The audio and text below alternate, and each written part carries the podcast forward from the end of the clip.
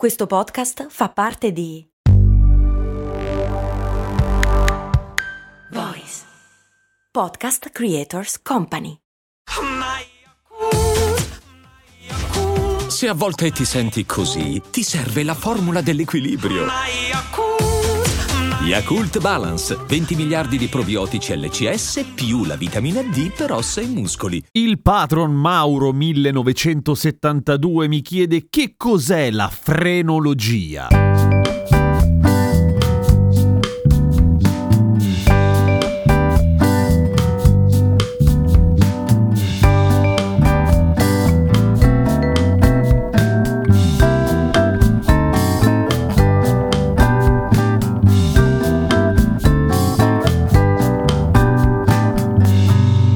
Beh, come sapete la potenza è nulla senza controllo, per cui così come ci sono aree dell'ingegneria che si occupano di offrire maggiore potenza alle macchine, poi c'è la frenologia che No, è una cazzata. La frenologia è una pseudoscienza nata alla fine del 1700 grazie o per colpa, a seconda dei punti di vista, del medico tedesco Gall. Franz Josef Gall, per essere precisi, che si inventa questa cosa e non la chiama nemmeno frenologia, la chiama prima craniologia e poi organologia. Che cazzo è la frenologia? Che poi a un certo punto cambia nome?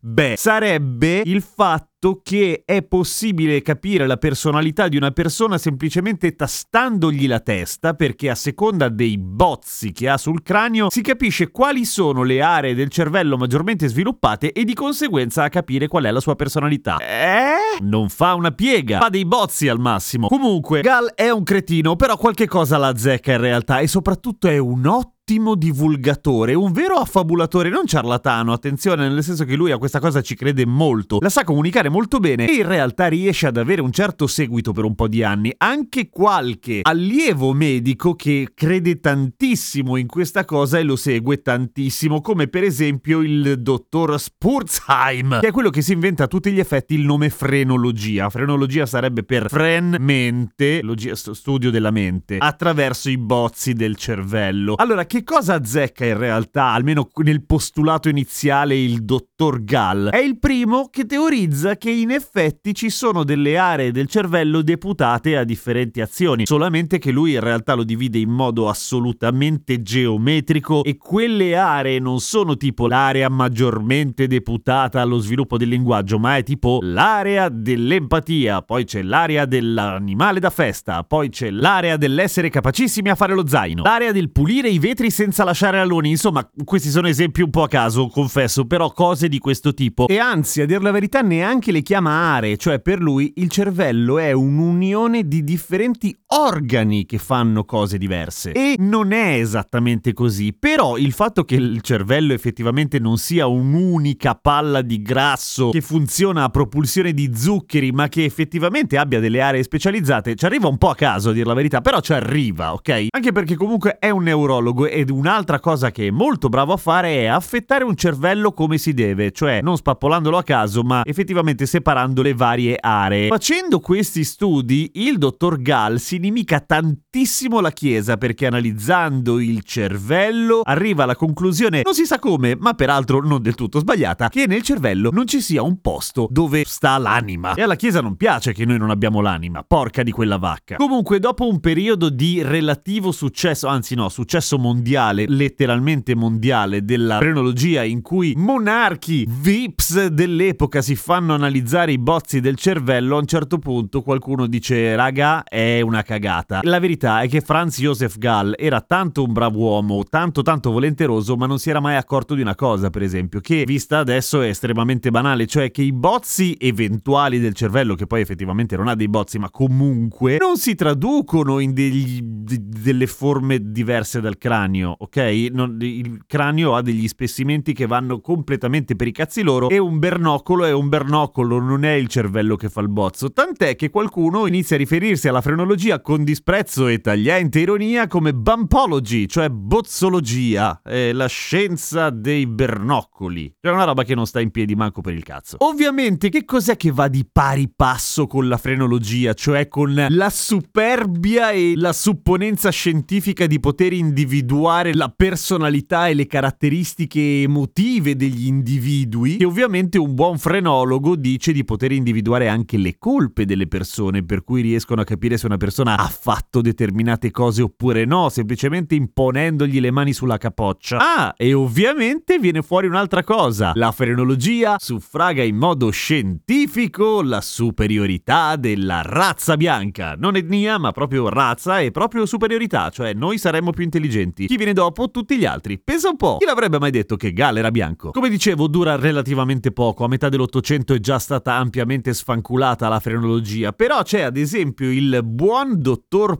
Paul Broca, medico francese che morirà poi nel 1880, che è il primo che davvero inizia a rendersi conto con le prove del fatto che il cervello è diviso in aree e questo lo scopre attraverso il fatto che ci sono alcuni pazienti che lui sta studiando che hanno ricevuto traumi o lesioni al cervello, sempre la stessa area e che hanno le stesse caratteristiche, come la famosa afasia di Broca, cioè persone che hanno traumi di determinate aree e non riescono più a parlare. Gente che ha perso la broccata. Sei un cretino, è una cosa seria. Comunque la frenologia alla fine che cos'è? Fuffa. Niente, cioè ha azzeccato per caso un paio di cose, ma in realtà era tutta una minchiata. A domani con cose molto umane.